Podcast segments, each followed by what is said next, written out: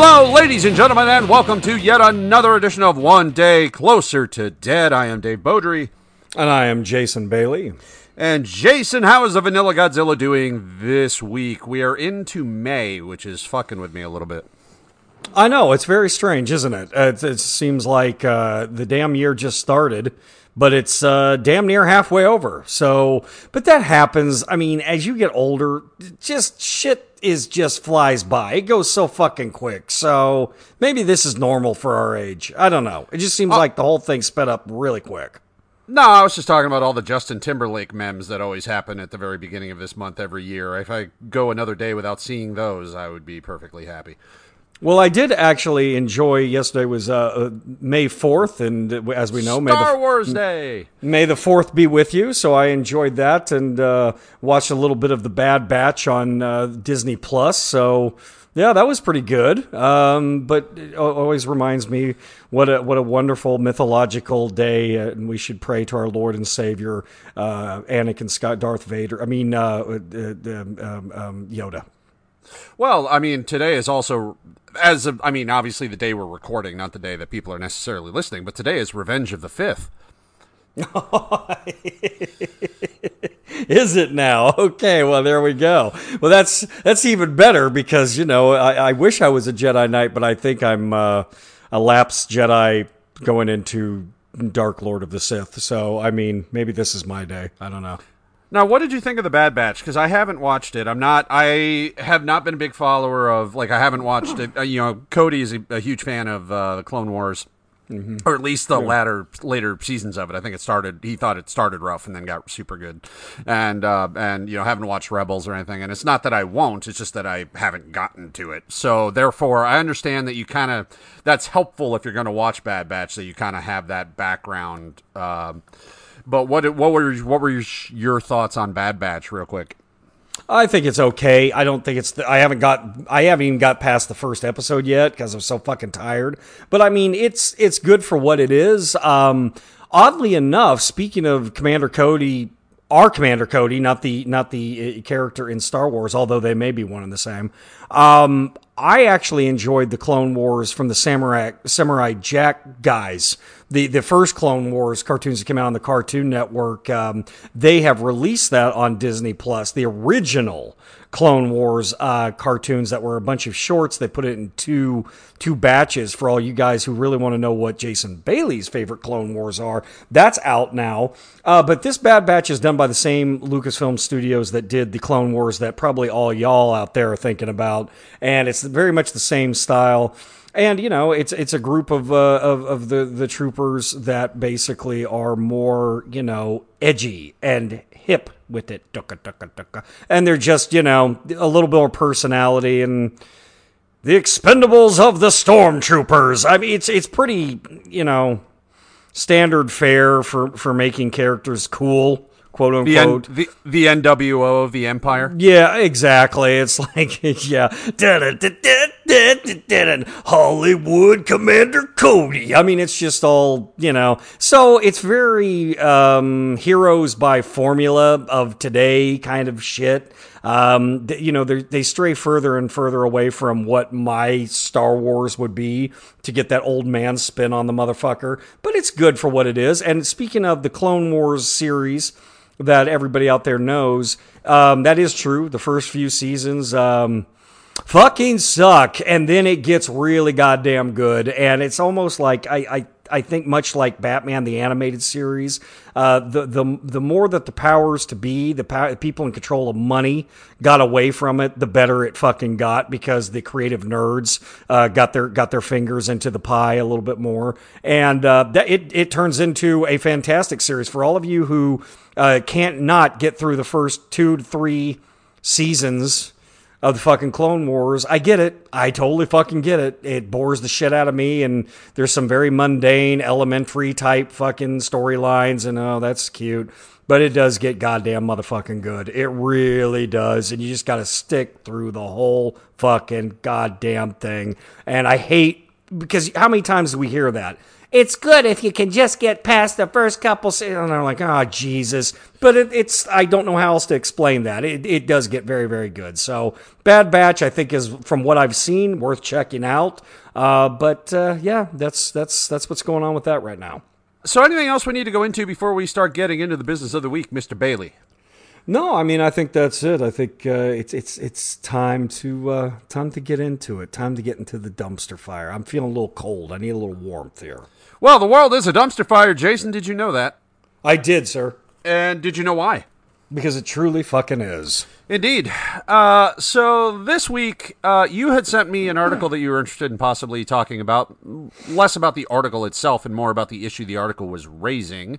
Uh, so how about uh, you kind of set the table on that, and then we will start discussing how humanity just needs to die in a fire. I don't know why I'm so cheerful, but I'll tell you what, these these depressing, terrible topics just they just warm me. I just fucking love it. I love how you you actually introduce this shit. Hey, folks out there, I don't know if you know this or not, but uh, flying fucking sucks, and it's getting worse every fucking day. Uh, the FAA has released a report, and I don't know why they released it, other than to explain, you know, or, or maybe plead with the public to calm the fuck down. I'm not really sure. But uh, the FAA, the It's, FAA, it's so we would talk about it because we're so influential in the public discourse, Jason. I, I well, we might just be. I, I don't know. Um, we're we're definitely a virus here. Um, the FAA, who I guess tracks this shit, says that uh, on the average year in flying, when you, you know airlines and commercial airline uh, flying, that there's usually about hundred and fifty uh, violent, aggressive incidents per year uh, in the entire industry. American airlines delta you know what have you all right? Where somebody maybe's drunk intoxicated slaps somebody gets up yells at someone they got to be escorted off the plane. Unruly behavior things of this nature. They say For- it's a- For clarity as well, because the FAA is an American organization, I am assuming that that statistic is in the United States and not worldwide. Am I correct on that? That that is correct. With, Okay. Within the within the continental United States, or at least the companies that are from from the grand old U.S. of free enterprise, um, 150 one year average in you know when they take out their their entirety of of the time they've been tracking this, and I'm really not sure how long they have. In the first four months of 2021. The FAA has reported that there has been 1,300 of these incidents occur in the first four months of 2021. So let, let's let's repeat this. It's usually 150 a year. It's 1,300 for the first third of this year, and uh, they went into it. Um, NBC was the one that that sort of uh, uh, had the interviews with them and and were asking these questions more specifics. But I guess the airline stewards um, union is also involved. That uh, they cannot even keep the airline attendants uh, to help to help everybody out there up in up in the sky, up in the flying tubes, because nobody wants these fucking jobs anymore. No one wants to work in the airline business because the public has just become too goddamn unruly. So, if you were not wanting to travel before, you sure as shit probably don't want to get into the lean on me fucking airline anymore. It's really turned into a jungle up there, and they said that uh, mostly the incidents stem from a few things, and you're probably already able to guess a couple of them. But uh, the number one issue is the um, enforcement of wearing masks. Surprise, Stunning. surprise. Stunning. I mean, yeah, astonishing. I didn't know this would come up, and that they just can't keep the public uh from taking that mask off. Uh, another one is political discourse that happens where one political uh, per- person is against another uh, person's politics based on what they're wearing or what they're saying, or they're wearing a mask versus not wearing a mask. Um, let your imagination run wild on that. And those two Or- things do kind of bleed into each other do. the way the current society unfortunately is. So those those are not separate. Those are kind of more interrelated than anything else. But uh, just wanted to, to bring that up while we were on the subject. Absolutely. And then uh, good old fashioned fucking alcohol. Tons of drinking before What? they get on the plane. Oh, yeah. What? Tons of drinking before they get on the plane. More drinking when they're on the plane. Them smuggling, you know, alcohol on the plane somehow. But alcohol is really a big fucking problem up in the skies right now. And Jason? uh, anyone, yeah. Can you silence for one second? Can you can you hear that sound? Do you hear that? What is that sound? That is the sound of me being shocked. It's shocking that At alcohol, that alcohol and on politics airplanes. are, are causing this kind of behavior. But you see, the thing is, Dave, I listen. Alcohol has always been readily available at the airports. If you go to the airport and you do not have a couple Bloody Marys before you get on, I think there's something might be wrong with you. But the fact is that it went from every year this this tiny amount okay, of these kind of incidents to it's just out of fucking control. It's like a battle royale on the goddamn planes. Any plane you get on, shit could pop off at a moment's notice. And here's something even more bizarre. I guess it's bizarre. Maybe it's not bizarre. Maybe it's not bizarre for all y'all out there. But there are air marshals on these planes that do not step up, step in, or anything else because the air marshals were started to put into effect after 9 11, part of the Homeland Security Patriot Act situation. Right. They're on these fucking planes.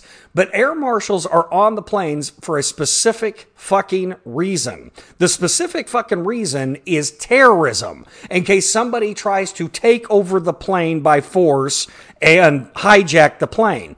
These kind of, you know, tit for tats over you're wearing a mask, I'm not wearing a mask. Donald Trump is God, savior of the universe. No, he's not. Fuck you. I supported Biden. I'm going to spit in your kid's mouth. Yes, that's a thing. Someone spit in somebody's kid's mouth. Heck, I can't even fucking make that up. I'm going to urinate on the plane. I'm throwing my biology all over the fucking place because it's my right. God damn it. Um, all this shit, the air marshals don't step in for that because they see it as yes, this is a fucking problem, and yes, I have a gun and could stop it right away, but I'm supposed to be incognito in case we're diverted to, you know, the Middle East or fucking wherever we're going because of political reasonings or, or whatever. Well, and me- they do not step up. Let me so say something. thing. I, yeah. I'm sorry, Jason. I didn't mean to cut you off, though. I it is kind of one of my favorite pastimes. Um, you know, in in in spite of our previous subject of fight, flight, or fuck it, which does kind of you know can come into play in these these types of scenarios. I will say, thinking big picture, I actually can see the point of the air marshals because uh, if that was a thing where it became known that if shit like that happened and a marshal would then step in, what you would probably have happen is you would have, um, you know, if there was a terrorist plot, they would start with that purposely as a diversion or to weed out who the marshal is on the on the plane and then take care of that and then after that you know go into trying to take over the plane or whatever the thing is. So they're actually and you know if you're thinking three you know a couple moves ahead then it is important that the marshals stay focused on what that mission is, uh, because otherwise that can be used against them as far as uh, what the, the bigger picture goal is. But just a couple thoughts there. Continue, please. No, absolutely. There, that's because some people were bringing that up, like kind of on the side, like why doesn't some one of the air marshals step in? Well, that's why, and I totally understand that because you know you have to have your fucking priorities there, and you know if the airlines on their own can deal with the MAGA idiots, I mean, for, forgive me, it's it's not just the MAGA idiots, it's just the fucking MAGA idiots. Uh, they're able to sit on the plane and and really be there for the big big problem, you know. And you're right. If if um, terrorists wanted to, they could root out the air marshal right away with a made up fabricated uh, um, little spat on the plane. But anyway. I thought it was so fucking interesting that this kind of behavior is just fucking spread like the pandemic itself on the airlines because I don't know about you, Dave. I hate fucking flying. I cannot fucking stand f- flying. I can't. And there, and it's not a BA Baracus, I ain't getting on that plane, Hannibal. It's not a, a fear of flying. I can't fucking stand people. I can't fucking stand being that close to people, even before they started making the goddamn seats, you know, toddler fucking chairs that they just fit your fat ass into. I can't stand people. I can't stand being, I get claustrophobic being around that many people shoved together. And I would always think when I'm on these planes, shit could really pop off here. And what the fuck would anybody be able to do? You would, it's sort of like Lord of the Flies. You would have to take care of this yourself, much like some of our previous conversations. Well, now apparently shit is popping off left and goddamn motherfucking right. Chances are very high you're going to see some shitty, terrible behavior on this flight that may affect you. Okay. So it's happening all over the place. And I'm just thinking, well, I'm definitely not flying for a while until everyone calms the fuck down, if that ever fucking happens. And then just to add to your travel misery, I don't know if you heard about this. You may be able to get a flight cheap and get anywhere you want now that you know the airlines are actually selling the tickets for the prices they always should have been selling the fucking tickets Rates for. are starting to go up again, but yeah. Okay, but when you get to your final destination and if you need a car from a rental company, good fucking luck because Hertz Enterprise, all of them, Avis sold all their fucking cars to stay afloat during the shutdown. So now that everyone's flying again, they're getting to where they need to go. No fucking problem. Then they're going to the rental car company, which they've already reserved a fucking car and they don't, uh, the, the, the rental car companies don't have the car for them. Like, sorry, we're out. We'll, we'll try to get you something else. It's so bad, and this is a separate issue, that people are getting U-Haul trucks as a rental car to get from point A to point B because the rental car companies don't have them anymore. Fucking great. So fuck you, travel. The best thing to do is just stay in your goddamn little bubble called car and go from point A to point fucking B. But the deal is, I wanted to send this article to Dave, and a couple people had commented on it before. What do you think is happening with the general behavior of the public at large here? That's A. And B, why is it is it just because you got two groups of people that cannot fucking stand each other but absolutely have to use the same form of transportation and be shoved together like sardines in a goddamn can to get to from point A to point B to point C and they just can't fucking stand each other long enough to sit next to each other for four to six fucking hours and they, and shit just pops the fuck off. What do you think's going on, Dave? And, and how, how did this get this way, buddy? I think the problem is Q, Jason. Me too. At least partially. I shouldn't I shouldn't have timed that right as you were about to take a drink of whatever that beverage is, but uh, anyway, um, so in in all all joking aside, I I actually do think it is related psychologically, uh, it, it, i.e., similar psychological mechanisms going into it, as the sudden absolute, pardon my expression, explosion of public shootings that we've seen in the last you know month or you know two months is you have these quote unquote return to normalcy kind of thing and which means people are starting to go out again in a more widespread way, not just in a it's Florida YOLO kind of way, but in a more widespread way across the country and then but you still have these long-standing just wounds that have never been healed one way or the other. You know you still have all of this societal angst that has been pent up over the last you know year plus. I mean longer than that really last, uh, last four years last eight years i mean you could go probably all the way back to the um, 2000 you know 2008 2009 financial crisis and even before then but um where you have there has always been money in the creation of an other. The other, more so than at any other time, possibly since the Civil War, has really become like your quote unquote fellow citizen or your fellow man or whatever. You know what I mean? Mm-hmm. So it's a thing where you have people's just angst that has reached just all time highs that is also being fed by this media bubble um, that is making money off of this, you know, this um i'm trying this i don't want to keep using the word angst but that really is the term that keeps coming to mind this kind of societal anxiety um, and I mean, let's let's not kid ourselves. We talked about how the the you know cable news ratings have have tanked since Biden took office, which was anticipated because you know he's not the attention vacuum that that Trump was. But that has always been how 24 hour news cycles make their profits is coming up with reasons for people to must have to tune in you know? So they're still trying with everything that they got to to keep these eyeballs and the way to do that is to constantly stress the negative and what the crisis is of the moment. And i think that's one one thing that plays into why you, you'll suddenly see a whole bunch of shootings in a short span of time is because they get so much goddamn attention that you have these people that are trying to make themselves important if only for a fleeting moment. And that's not justifying any of this awful fucking behavior. Fuck all of these people that do this type of shit. Whether you're, you know, shooting up a public place or deciding to punch out, uh, you know, an airline attendant on an airplane. It's it's an extreme example of the bullying type of mentality and behavior that both you and I have talked about and that we both deride. Uh, you know, you may notice it's always these people that get so enraged that they can't manage their emotions and they act out whether they be drunk or sober or whether they wear a maga hat or you know wave a blue flag whatever the fuck it is they're always very selective about who they're venting that anger out on right?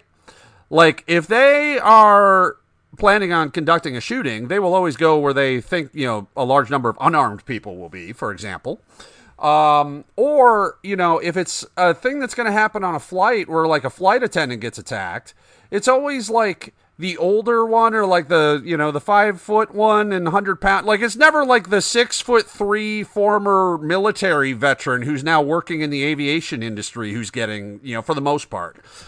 So it's it's always these people that are trying to make themselves feel like they are the hero of their own story. But in order to be the hero of their own story, there has to be a villain that they are fighting against. But they don't want to fight against anything that will actually possibly endanger them. So therefore, they pick a villain that they feel that is weaker than them whether I mean I think that's the basis where a lot of racism comes from. I think that's the basis where a lot of just fear mongering bullshit comes from that psychological mechanism. Because then you get to act like you're fighting some brave battle like by refusing to put a mask on while on an airplane and you know act like you're fighting some heroic fight against oppression without actually taking any real personal fucking risk and so you get to try to have all of the, and that's why social media is such an echo chamber of outrage. Because you get to have these bully pulpits where you can have all of the outrage and, and act like you're fighting some heroic battle without taking any of the personal risk that comes with accountability. That's also why you see fight, flight, or fuck it, why so many people are, are choosing flight or fuck it. Because that's in person. You see what I'm saying? So I I it's kind of a rambling response to what I think is um, both simultaneously a complex and a very simple mechanism.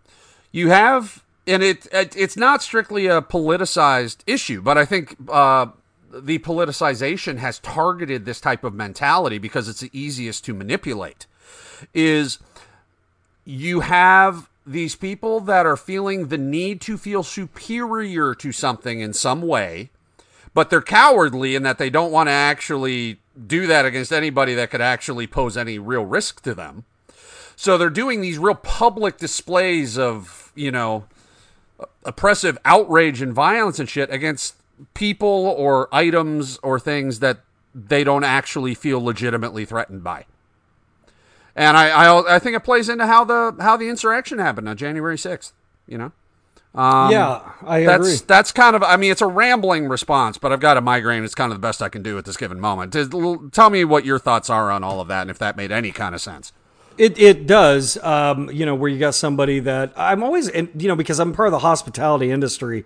yeah, always, I was thinking about that when you were talking about how much you hate the public. But continue. Uh, it's true. I mean, the yeah. thing is that oh, yeah. when, if it's in my job It's my fucking job. And I think that a lot of people don't understand that. When I say that, I've said it my whole fucking life, is it's my job. There's a lot of things that people, I don't think they understand when I've said this in the past, so you know, I would like to set the record straight is I just come from a background where you go to work and you do a job even if you fucking hate it. You go to goddamn work. Now I could do a whole fucking show on this. Believe me, a lot of our platinum listeners know.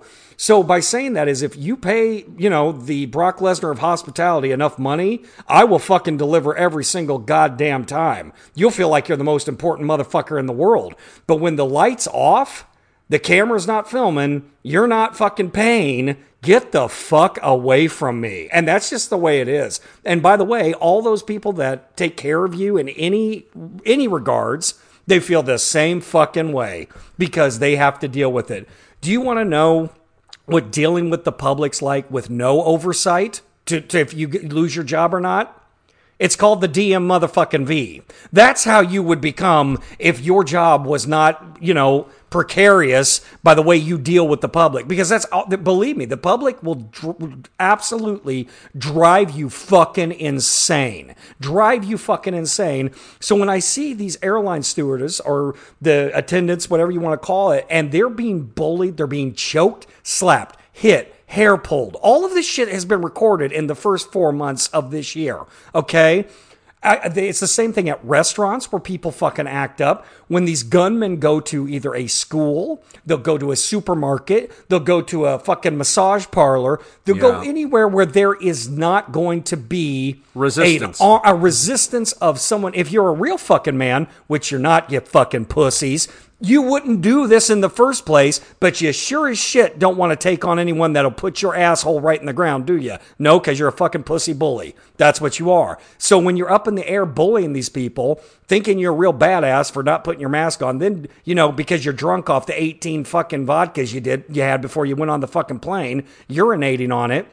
I think it's really interesting the public outrage that has happened over just being terrified of fucking change and thinking that you are some kind of big badass for acting horrible to people in the hospitality industry. Whether that's, like I said, restaurants or supermarkets or whatever have you, these people just put their fucking uniform on, put a fucking smile on their face to get you through your goddamn experience, okay? And for you, to take your shit out on them, fuck you. You shouldn't have to, you shouldn't be able to fly again. You shouldn't be able to fly again. You should be fine. Get the fuck off the plane. If they have to eject you, eject you. Speaking of, that almost fucking happened in mid flight. Some motherfucker was so drunk he started opening the emergency hatch, would have sucked every motherfucker out of the plane. That seems and to other, happen every year. Like, it seems yeah, like that happens at least once. And and like the like there was like four or five dudes who had to sit up and literally put this man down before he opened up the goddamn hatch. I mean,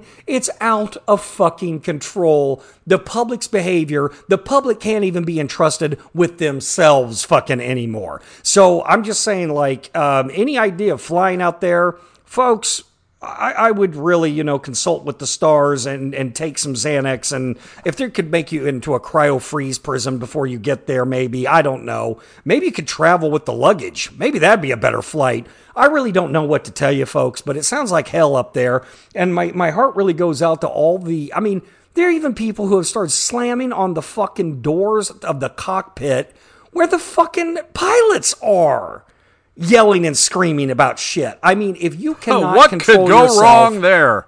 If you can't control yourself for four to six fucking hours taking a flight with other people, don't take the fucking flight, okay?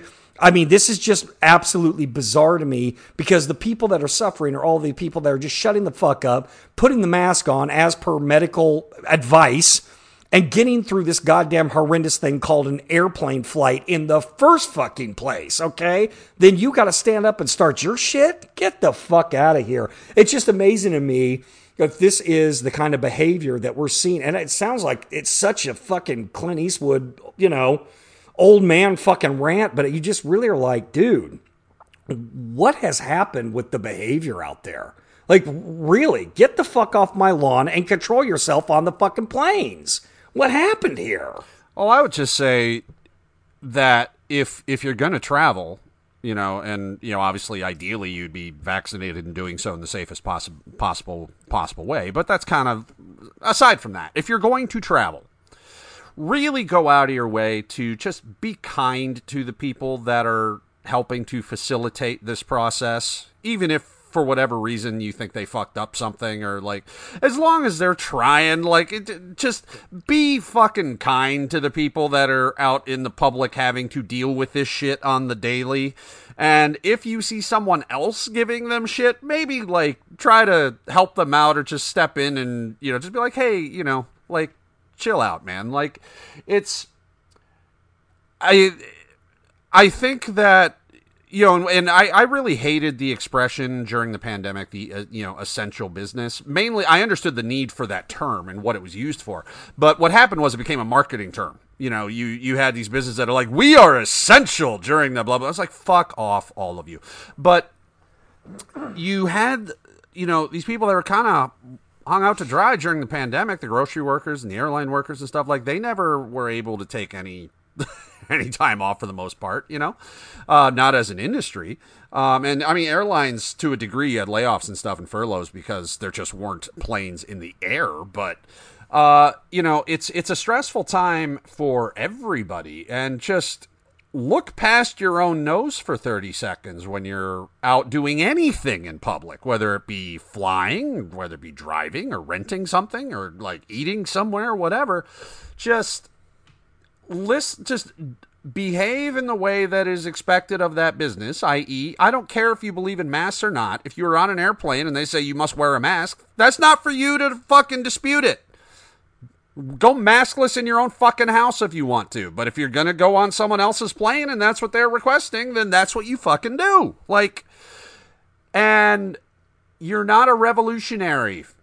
You're not a rebel. You're not edgy for talking shit to a flight attendant or for you know talking shit to the waiter because you figure you can because you take shit at your job so why can't they because no one should fucking have to that's why uh, I think it's it really just comes down to kind of classism in society and everyone believing you know there's people less important than other people and I think that's a bullshit mentality. In, in the most extreme examples, you see it in these these kind of outbursts that we're talking about. Oh, absolutely. I always, you know, for for me, this is just a little bit of advice I can give any female listeners that we have out there, which is about 30% of our audience, I believe. Um, you can always tell a man, this is old advice, you can always tell a man that you're dating how he would treat a child by the way he treats animals and pets, okay?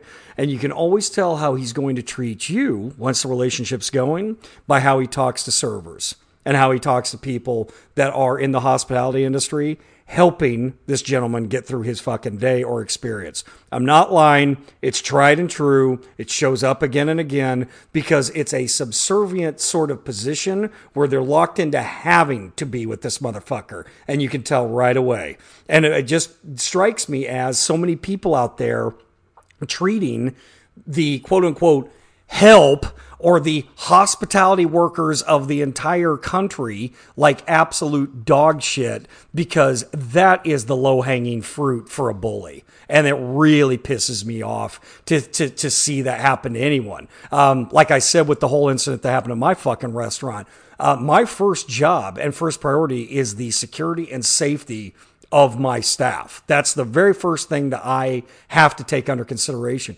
And to see that this is happening to other other hospitality workers, no matter what they're called, at the grocery store, what have you, it just fucking pisses me off so much. Because if you could see it from my side, with the amount of effort that goes into making you feel important, and you get through your fucking experience it's it's pretty unbelievable and to treat them that way it's a uh, it, it says more about how you know how little class you you have, honestly, and and and how little of a human being you are when you act that way to people who are in an industry and in a business just trying to get through the day and make you feel a little bit more special than you actually fucking are.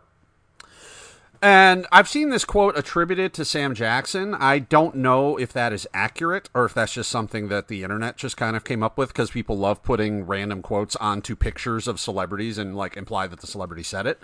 Um, it's not a new thought, but I've seen it most. I've seen the wording of this particularly attributed to him. I don't know if it's true or not, but I, I'll throw that out there. And I do think this quote is true, regardless of who initially said it or if multiple people have said it due to parallel thinking. That goes along with what you've been saying, Jason, is that uh, the true judgment of someone's character is how they treat someone they don't need anything from. Like, even a server, you need something from. A lot of times people still treat them badly or put themselves somehow as more important than or whatever for reasons we've already talked about. But, you know, you, you if you're looking at it from a transactional standpoint, like, you, you do need that person there to do something for you. It's, but how you treat people you need nothing from is really the kind of the base baseline judgment of where your character is. And I do think that's true, regardless of who was the person who initially said it. Now, one thing I think would be interesting dozens around the world, if any of you would like to chime in, because uh, we were talking, you know, primarily focused initially on the travel industry.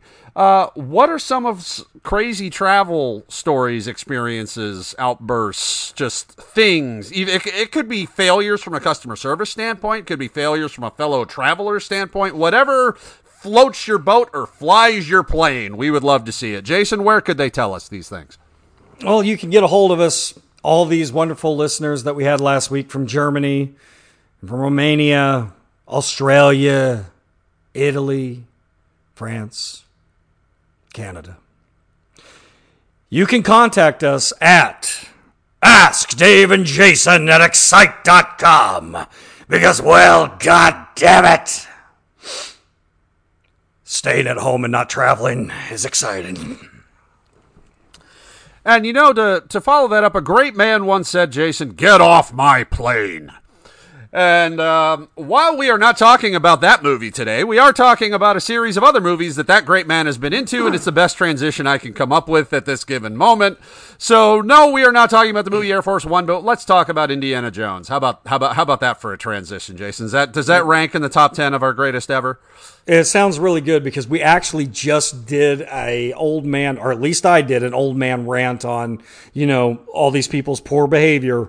And if there was ever a grumpy old man in the movie universe, uh, it's uh, it's Harrison Ford in the last twenty years. So that was that was good. Air Force One, absolutely.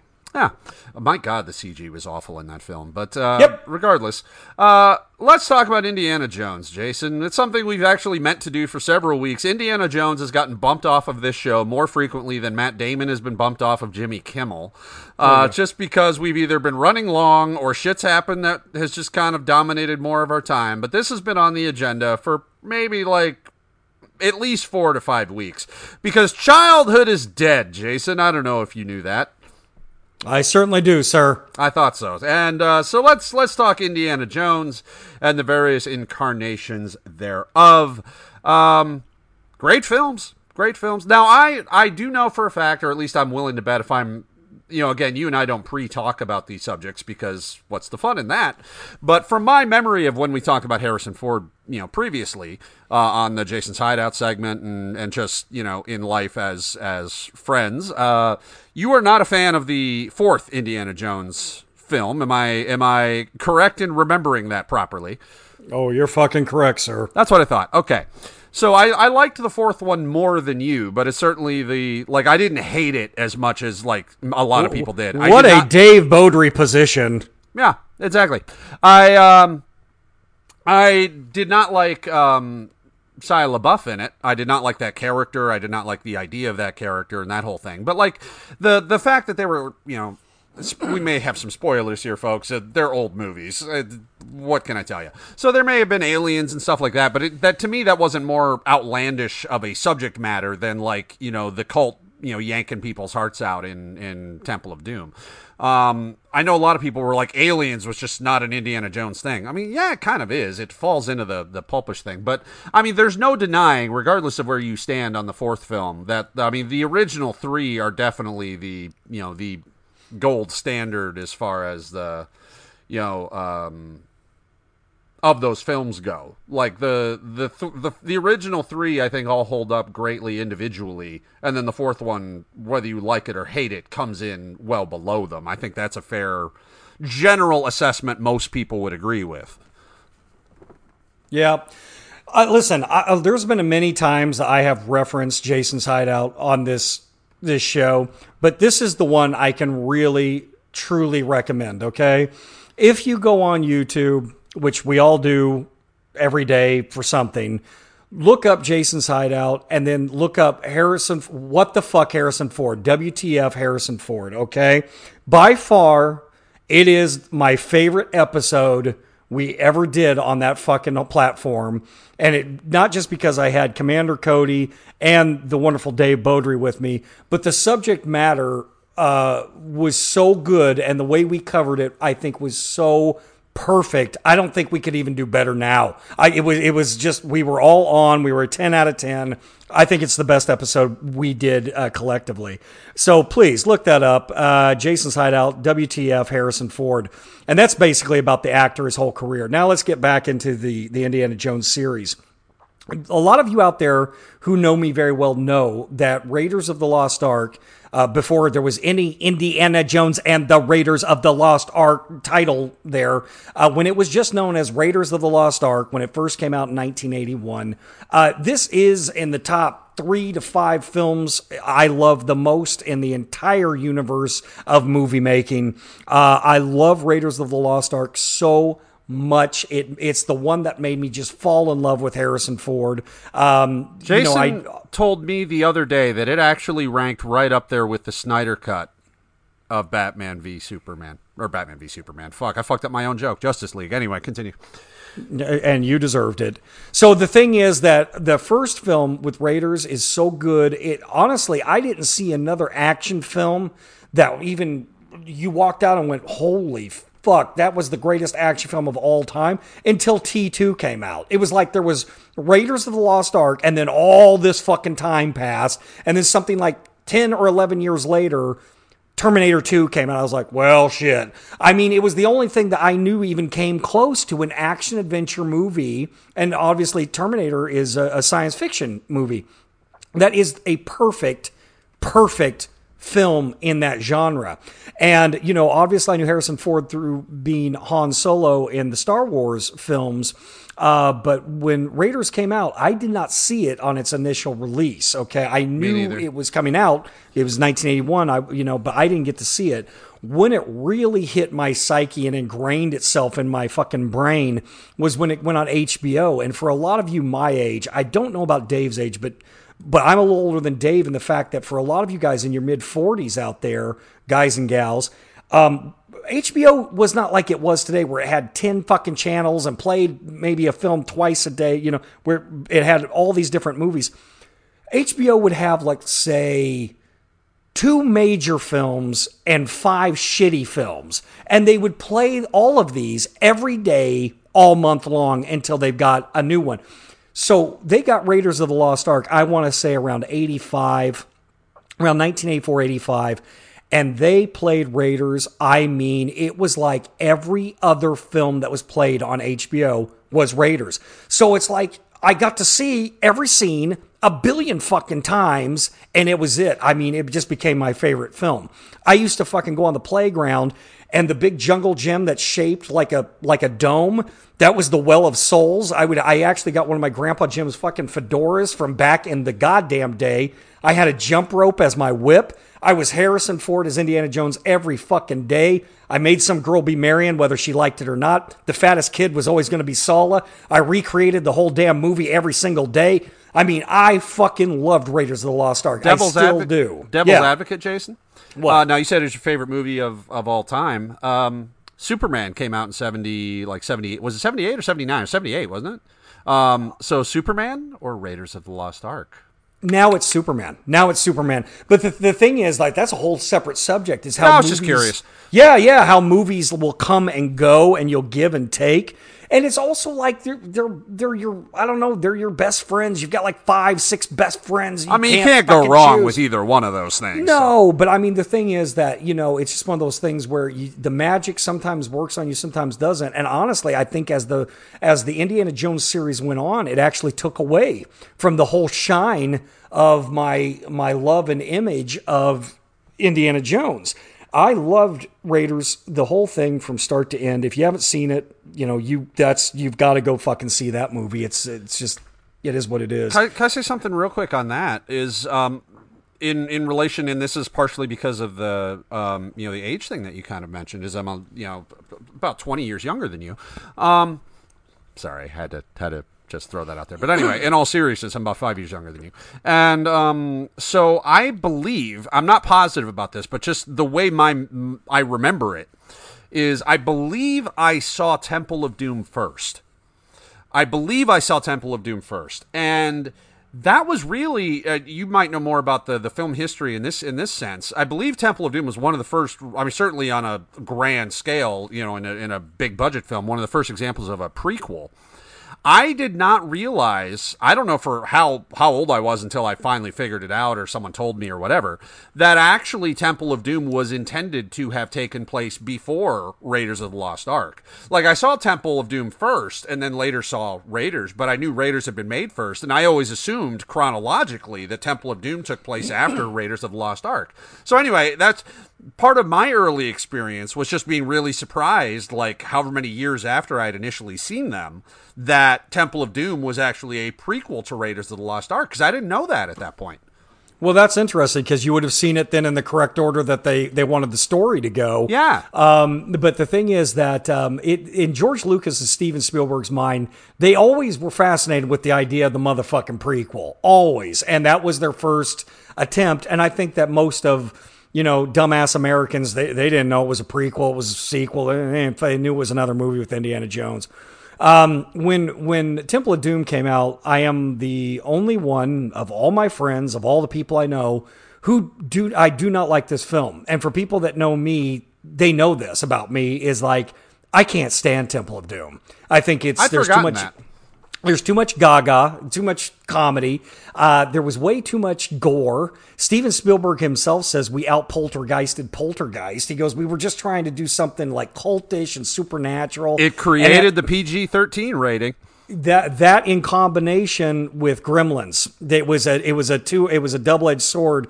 Is Gremlins and Temple of Doom was when the ratings board's like we need something that's not PG but something that's not R, and it was those two films uh, collectively that year. But Temple of Doom uh, I think is just uh, you know it's not complete garbage. There is certain things that have I've grown to enjoy about it. Particularly Harrison Ford is acting in it, and you know that's always a kudos to him on that. He did that at one point, but um, I think the film uh, sucks and com- particularly in comparison to Raiders of the Lost Ark, when you're watching Raiders of the Lost Ark, it almost seems like something that Cary Grant or Humphrey Bogart or you know somebody of that ilk could have starred in that film, and it oh, could yeah. have been made in the 30s or the 40s or the 50s. It's timeless. It's got this classic, timeless, you know, Casablanca thing going on with it that well, it's also, just it's timeless. Also because of the time period with which it's set you know yeah that, but that but plays into a similar because you know if it if it was a science fiction film set in you know 24 25 then it would, might be a little tougher to imagine you know humphrey bogart or, or Cary grant where when it's when there's nazis running around it's easier to picture them. But also it's a, it's a credit to the filmmakers that they very purposely were um, gave it the visual style that it has, that it plays into that period of Hollywood and that kind of time period of storytelling as well, like a Casablanca and so on. Yeah, well, it, they did a great job at that. But you know, watching Temple of Doom to me, you're watching a film from uh, 1984. Um, so the thing is quick, that real quick yeah. on that, um, the one thing I will say that has great sentimental value to me about Temple of Doom. Uh, there was a friend of mine I went to middle school with, high school with, uh, we kind of uh, kind of didn't talk as much in high school, and then we kind of reconnected at Michigan State because we both went to Michigan State. So then, you know, we would talk a lot, and we had I ended up with a couple college classes with him, which is hilarious when you think we had different majors, and you know, like there's a that's a big ass fucking campus. But um, so we kind of reconnected in, in college. He later on went on to uh, become a, a, police officer, and then um, he was shot and killed in the line of of duty. Um, uh, December 28th, 2008. Um, one of my fondest memories of him is when we were in middle school. Uh, I don't know if this was the case still as he got older, but when we were in middle school, his favorite movie was Temple of Doom, to the point where uh, you know, I, I, had a, you know, my family owned a lot of movies growing up, but at, at, least at that time, Temple of Doom was not one of them. And we were, or was it? No, it, it couldn't have been. So we were at uh, he and I were at a video store to rent something because he was going to spend the night over, and he was adamant about renting Temple of Doom because it was his favorite movie. I'm like, I've seen it like so many times, like, and he was like, No, man, like this is. This is the movie. This is the movie. And um, so always, anytime that I think of him, um, I always think of Temple of Doom and just the absolute joy that he got, at least at that time in his life. As I said, I don't know if that extended to, you know, I don't think we talked about it when we were in college, you know. But um, I always think back to that period of time and just the absolute, you know, joy that he got from that particular film. So that that holds a sentimental value for me for that reason. Um, now I know you were about to go somewhere, and then so go back to that, and then we'll we'll move on because I also do know we have to talk about, of course, uh, Sean Connery's performance that really helped really cement the third film, and I'm trusting you will probably be the one to transition us there. So uh, continue, Jason. So the thing is, in 1989, the Jones boys were back, and um, what was really awesome is getting the only person that had that kind of gravitas, that that presence uh, to play uh, an Indiana Jones's dad, someone with e- maybe even more charisma than Harrison Ford had, and that character was was going to be Sean Connery. And when they got Sean Connery to play Henry Jones the senior, we named the dog Indiana was um, Sean Connery. He pulled it off. He was amazing. And what's even greater, I think, about um, The Last Crusade, Indiana Jones and the Last Crusade, is that I think that Spielberg, I don't know Lucas's mind, but I, I definitely know Spielberg was trying to bring it back to that same feeling and quality that they had with Raiders of the Lost Ark. And he has actually said in an interview where it, I mean, I don't think he made it as an apology film right. Uh, at all, but he definitely did not want to make a Temple of Doom. He, he didn't want that kind of over the top spectacle, blah, blah, blah. He really wanted to make a, almost like it was, the, you know, the sequel to Raiders as, as a, as a two parter. And uh, they just, my God, Indiana Jones: The Last Crusade is is every much the classic that Raiders was, and Sean Connery just every time he's on the fucking screen, he is just his presence is overwhelming. He, he's chewing up scenery without doing much of anything but just being him. And the chemistry between Harrison Ford and Sean Connery is absolutely fantastic. Uh, on the set at the very beginning, there was a little bit of, you know, older lion versus younger lion. One of the ironic things about the whole deal is Sean Connery is only 12 years older than Harrison Ford. Yeah. But, um, the, the, you know, but he's playing his dad and it fucking works. And, uh, they, there was a little bit of lions circling each other, but then when they got on the same page, boy, did they get on the same fucking page. And that film is just absolutely fantastic. It, it it does everything it's supposed to do as a sequel, and it's a standalone film all on its own. And uh, you know, the late great River Phoenix is at the beginning of it too, who had a good relationship with Harrison Ford, and and was almost a son figure to him. So it's just a oh my god, it's just a fantastic movie to end out the '80s and uh, to see all of the the main heroes ride off into the sunset on horseback at the end, literally, it's the it's where the credits roll over it. Uh, I just thought, well, there's just no need to make an Indiana Jones film ever again. That was fantastic.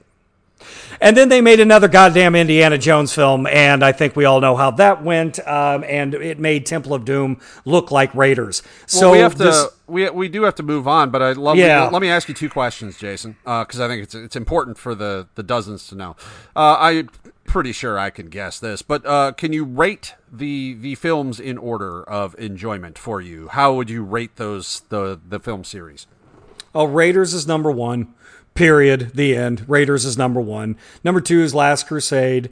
Uh, number three is Temple. Uh, the fourth one is that Shia LaBeouf fuckfest, Crystal Skulls Kingdom bullshit. Uh, and then we don't know what the fifth film is going to be like. Um, we'll but it see. is it's definitely coming out and Harrison Ford is actually at the time of filming will be 78 years old. So it'll be very very interesting to see what in God's name they can come up with. Uh, Steven Spielberg is not directing, but he is the I think the head producer guy of the whole thing.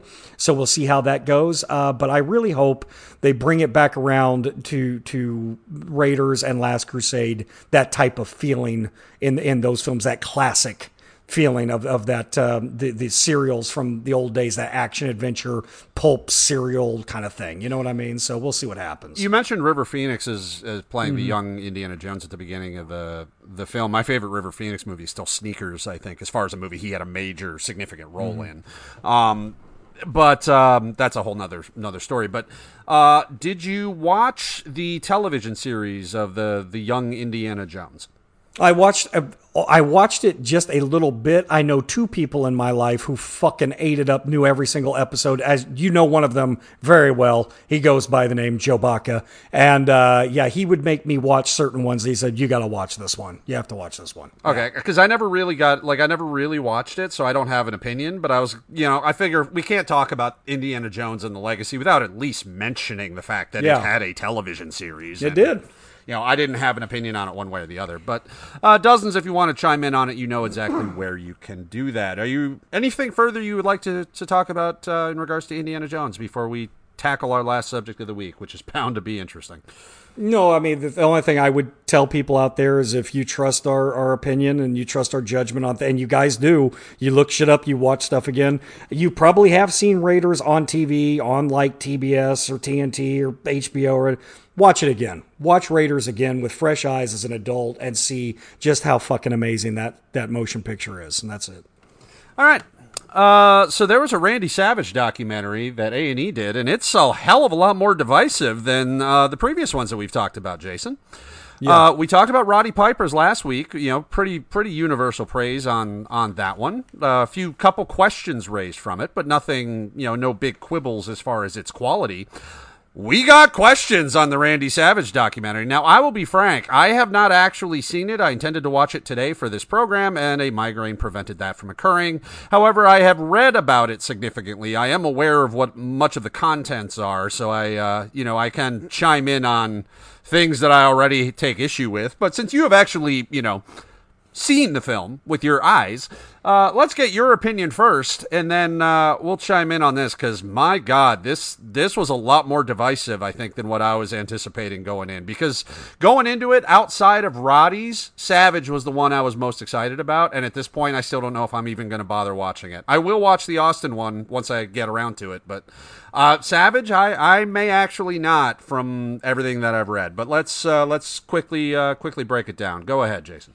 Okay, so for all the listeners out there, all the dozens and dozens and dozens, listen, folks, for a lot of you, you became wrestling fans. I mean, a lot of you based on our podcast and, and our stories and who you should watch and, and all this kind of stuff. All right. Um, for all of you out there that want to know more about Randy Savage than just, ooh, yeah, Miss Elizabeth and Slim Jim, those three, those three elements watch this fucking documentary. It is still a good overall. Hey, we'd like to tell you a lot about Macho Man Randy Savage. You probably don't know, and for a lot of a lot of you out there who only know those real three elements of this iconic figure in wrestling, you're definitely going to get something out of this documentary. So it's not dog shit. It is a good documentary. Now, let me talk to the mm, 25 to 33% of the, the dozens out there that are goddamn wrestling marks. I'm not asking you to skip it. I'm just letting you know this is not the best thing that's ever been done on Randy Savage. There's the the issue is that there are some facts that they straight out get wrong and the facts are usually anecdotes by wrestlers in their interviews uh, getting shit wrong. Jerry Lawler is is definitely one of them who gets some shit really, really fucking wrong. Uh, and but the the overall thing is that they're reverential to him. They talk about him. Yay. It is still something worth watching. But for all you wrestling fans out there, I can tell you this, and this almost, this, this is something that doesn't hurt to say, I guess, but it is something that I want to let you in on most of you are not marks like uh, Dave and I are, super fans of, of pro wrestling uh, that own, you know, goddamn everything on, on physical media. Um, but I do with Randy Savage. I pretty much have everything they've ever released on the dude. And um, WWE actually got this more right than A&E a few years ago. That was um, going to be one of my early questions. If you could only pick one, if someone is interested in Randy Savage, doesn't know like much about him, and you could only recommend one, the WWE documentary from several years ago, I forget what name they gave it, or the A&E documentary, which one of those would you say better represented the person and the performer. In 2014, the WWE released a Blu ray, DVD, uh, whatever have you, called Macho Man The Randy Savage Story, which is a tremendously fantastic documentary on Randy Savage. And uh, that's the one I would recommend. But see, I have to say it with an asterisk because so many of you out there are not going to go out there and buy this fucking Blu-ray or DVD. You sure. should. But if you're not going to, please watch the A&E documentary because the man is too amazing not to watch something about him. And this is not a piece of shit thing. It's just not the best thing they ever did. The the Randy Savage story that came out in 2014 after Randy passed away, and Randy died in 2011. So this is three years after he died the interviews are so much better done. I can never knock WWE's in house production crew. I think they're better than a lot of ESPN oh, has. Oh, yeah. I think they're better than Hollywood has. For whatever reason, Vince has always retained fantastic talent as far as this kind of work goes. If you watch the network, that 24 hours or the documentaries they do many times are much better than the actual matches and the and the show that that's on.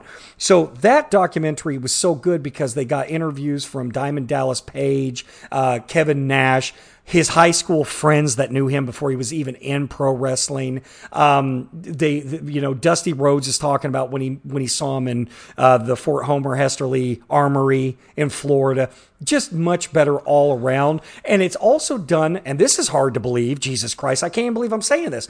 WWE even was more, I think, reverential and more fair minded, and and there's even a segment in that documentary that WWE does back in 2014 that that lets you know that shit went down between Randy Savage and the McMahon family that they're just not willing to talk about or go into very much further. But they drop enough motherfucking hints, and they did a really good job on that. Something the A and E documentary didn't cover at motherfucking all is um, Randy's. They keep saying Randy wanted to get back in the ring. Randy wanted to compete again. Randy wanted to go to WCW because Vince wasn't letting him wrestle.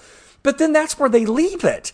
Uh, they they they don't ever uh, go into the details that once he went to WCW is only a couple years later he was literally in the award-winning feud of the year between him and Diamond Dallas Page, and they don't cover that at all. And they make it seem like star out of Page more than it anything a, had up it to that made point. a star. It made a star out of Page, but it also led, led a lot of credibility to his life story that Randy made the right decision. He still had a lot of fuel left in the fucking tank and got to use it one last time. And the kind of things that he wanted to do with Shawn Michaels that WWE wasn't going to allow him, he took some of that same uh, fire and brought it to WCW and finally hooked up with an opponent in Diamond Dallas Page and made him the star he is today through that feud. Pro Wrestling Illustrated gave the award best feud of the entire year, and it was absolutely deserved. It was one of those old school fucking uh, married up couple type goddamn arcs where it was the whole year. Like the whole year was the feud between him and DDP, and it was just fucking great. It was the last the great run that Savage had, I would say. That's right. That's exactly right. And and A and E they don't cover that at all doesn't even get brought up whereas the WWE documentary certainly does. Also in the A&E documentary as it's been brought up by a million fucking marks out there uh, there's a lot of timeline shit they get wrong. They do deal heavily with um, uh, Elizabeth Hulette Miss Elizabeth um, and that's fine because he's she's part of the Randy Savage story but there's a lot of like talking about her that didn't need to be done at all. The whole thing with her and Luger story. didn't need to be there because right. that had nothing to do with Savage. That's right. And I will say this too. If you're also interested in the Randy Savage story as it pertains to Randy and his wife, on air personality manager, Miss Elizabeth, Elizabeth Hulette, there's a better documentary on that too. And that was done uh, by Vice in 2019, Dark and it's called um, it's called A Match Made in Heaven. Dark Side of the Ring. And that hour long program only really truly deals with the relationship between Randy Savage, Randy Poffo, and Elizabeth Hulette, and both their on screen and off screen relationship. And by the way, I, I can't recommend that enough either. That's a five out of five fucking stars, but it deals with that segment of Randy and Elizabeth's life. And they do it better than A&E did did it too. So you've you've got two different things that you can watch if you want specifics. Randy's life is so complicated, and it's and there's so many ups and downs, and there's so many chapters to the, the man, both professionally and personally, that I I can see how it would be hard for A and E to bring anything new to the man in a documentary and not make it a little bit salacious and bring some shit in from the sidelines to let your average viewer who only knows Macho Man from Elizabeth up and down, you know, the the, the going to the match and coming from the match and their their love affair and then the whole deal with him being associated with Slim Jim. By the way, WWE's documentary did better interviews and, and better with that too. And his ooh yeah and all that. Lanny Poffo had already given better interviews. So I'm not saying that the A&E documentary sucks. It does not suck. It is well done. It sounds just, horribly it, disappointing compared to what it could have been. It's just it's been done better and before on media that that most of our listeners probably aren't going to seek out, but they they should. But if you're not going to seek out that physical media, there's nothing wrong with this documentary. You should watch it. Well, I'll also say a couple specific things that I read. One, I read that A and E misspelled Lex Luger's name. which is kind of. I didn't pick up on that, but that's funny. I, I don't know if that's true or not, because again, I haven't seen that, but I heard they spelled Luger like L U G A R or some shit like that, and it's like, what? Like, what are you doing? So that, I mean, that's that's one one uh, thing, but. Uh, one major thing they got wrong, which you already hinted at, Jason, but just for, for further elaboration, is that Jerry Lawler tries to say, and apparently he's told this story before, and I don't think Lawler is lying. I think Lawler is just badly misremembering. Yes. Is, is he tells a story that um, WWF had realized Savage went to WCW when they, you know, turned the channel and saw him, you know, on the other program or whatever. Like, no, that was Lex Luger um, you know, when he made the jump from uh, to, onto the first Nitro. Savage had been out of the WWF for over a month. Vince had already done an on air goodbye to him before he showed up on WCW Saturday night, which is where he did his debut. And there was no WWF programming running opposite that at that time. Like, that was, you know, like, it, and it was well known that that was where he was going. And, like, they got that so horribly wrong in such a way, like, you know, we talked about how the the Piper documentary kind of kayfabe the the 15 year old, you know, 15 year old starting out against Larry Hennig story.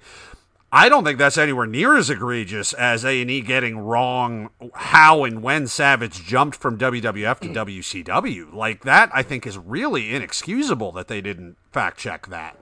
Um, and one thing I I don't necessarily have a problem with, I just think it's an interesting dichotomy, is the things that we talked about before that they specifically did not go into about Steve Austin in the Steve Austin documentary because Steve Austin is still alive and they had his cooperation and his, you know, his interviews and stuff going into it that they, you know, certainly talked more about uh, with Savage is the, you know, they always call it paranoia or overprotectiveness. Let's just call it what it is. Domestic abuse, not only with Elizabeth, but also with, um, I forget her real, Stephanie something. Uh, Gorgeous George was her valet r- ring name um, when she was in WCW.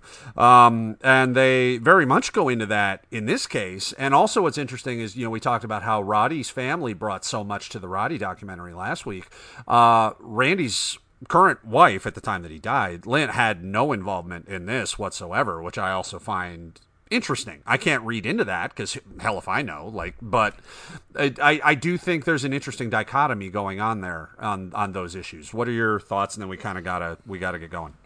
Absolutely, I noticed that right away too. They had had a little bit of uh, gorgeous George. Um, his his girlfriend before he got back with with uh, Lynn Payne, I believe his his uh, wife they had before he passed away, and his high school sweetheart. Um, she was in that Vice Dark Side of the Ring match made in heaven a little bit, but she was very very featured in the A and E uh, documentary on his paranoia and recording her in her house and being all fucking crazy savage. And yeah, you're right. I think that there was a lot more of uh, contribution by people, you know who were saying things, um, and Randy wasn't alive. He's not here to defend himself or say anything. And like I said, these are these you also have to take it in context of these are stories that people are saying. And I'm not saying that she's right or wrong. I'm saying that they also had Jerry Lawler on there saying a bunch of shit that was not right. And none, there was no fact checking on that either. So, I mean, the deal is that you just kind of got to go, well, this is who they had contributing to this documentary. And these are the stories that are fucking coming up. So, they also, there you go. They also had Kurt Hawkins talking about Randy Savage's baseball career, which is a weird thing because he wasn't even alive when Randy Savage was playing baseball. And then they had Bubba the Love Sponge, you know, Oh, Hogan's my old best friend, being used, in, you know, talking about Randy's wrestling career. He didn't know Randy Savage, or at least not on a personal, No, deep and level. also- and this was the Hulk Hogan make shit up show about how he had he was the one who caused all these wrestlers to move to Florida, like there had never been a wrestling territory in Florida before Hulk moved there. Like you had talked about. I forget if you brought it up much on air, uh, but you and I had talked about how you had thought the Piper documentary. One problem with it was that it became a little bit of the Hogan and Vince show. I disagreed with that to a degree. I thought Hogan was being Hogan, but that there was pushback against some of what his narrative was from Kitty and other people around him. But from and again, I haven't seen it, but from what I have read about the Randy Savage documentary is it really does sound like Hogan and then Bubba of all fucking people like really try to run away with it and I don't think they should have been allowed to do that. I don't think Well, Bubba no. should have even been on fucking camera, but No, Bubba shouldn't have been on camera. And what's even weirder is he says a statement on air where he goes, let's just face it, you know, Savage, Randy was in love with Elizabeth till the day he died. That's not accurate. It's totally not fucking accurate to every other documentary and story on Randy. They made up, they were friends, just like a lot of fucking divorced couples. But he had moved the fuck on by the time that he was on WCW. That thing had been emotionally fucking wrapped up. And they were even trying to get Lanny on the A&E documentary to say that Randy was pissed at Lex Luger. And Lanny's like, I have given you my answer. Well, Jesus, now that I'm talking about the A&E doc, it sounds like it's a piece of shit.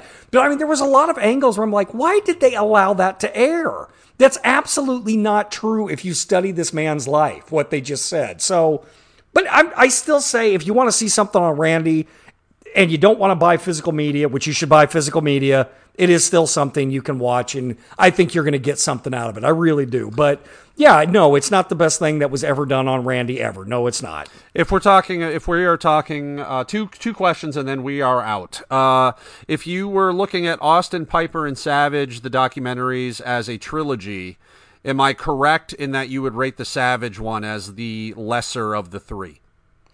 At this point, yes, absolutely. Okay. Second question: Were you disappointed with the end result uh, after watching it, from compared to what your expectations were coming in? No, because my even though I'm excited about this A and E series, I don't hold any kind of like someone's going to get it better than what it's been done before. One of our one of our platinum listeners actually said, "I don't know how interested I am in the A and E documentaries. There's nothing I don't know about these performers."